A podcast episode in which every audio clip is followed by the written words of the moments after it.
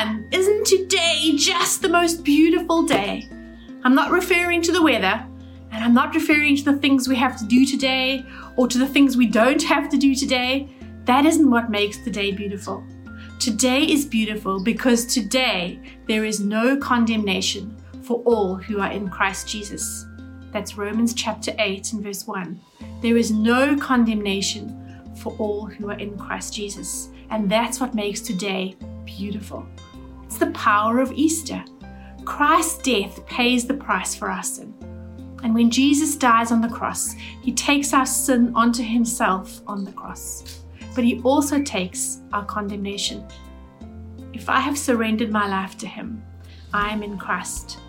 And in Christ, God is my only judge.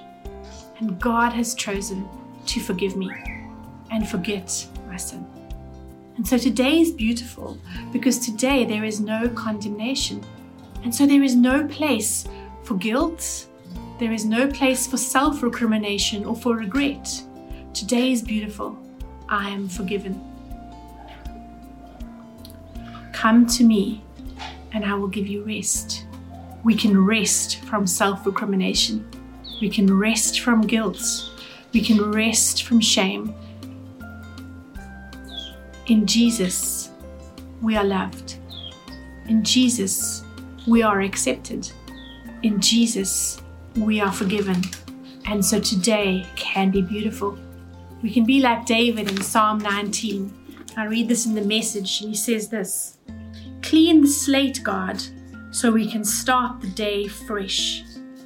Keep me from stupid sins, from thinking I can take over your work. Then I shall start this day sun washed, scrubbed clean of the grime of sin. Doesn't that just sound wonderful? Today can be beautiful because I can start the day sun washed, free from the grime of my sin, free from regret, free from feeling guilty. I can start the day free from doing the things that God does.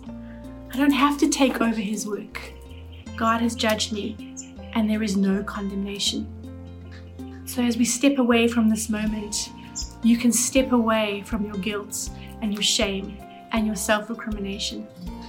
You can start the day fresh and clean as we come to Jesus. Let's pray together. Lord Jesus, thank you for your forgiveness.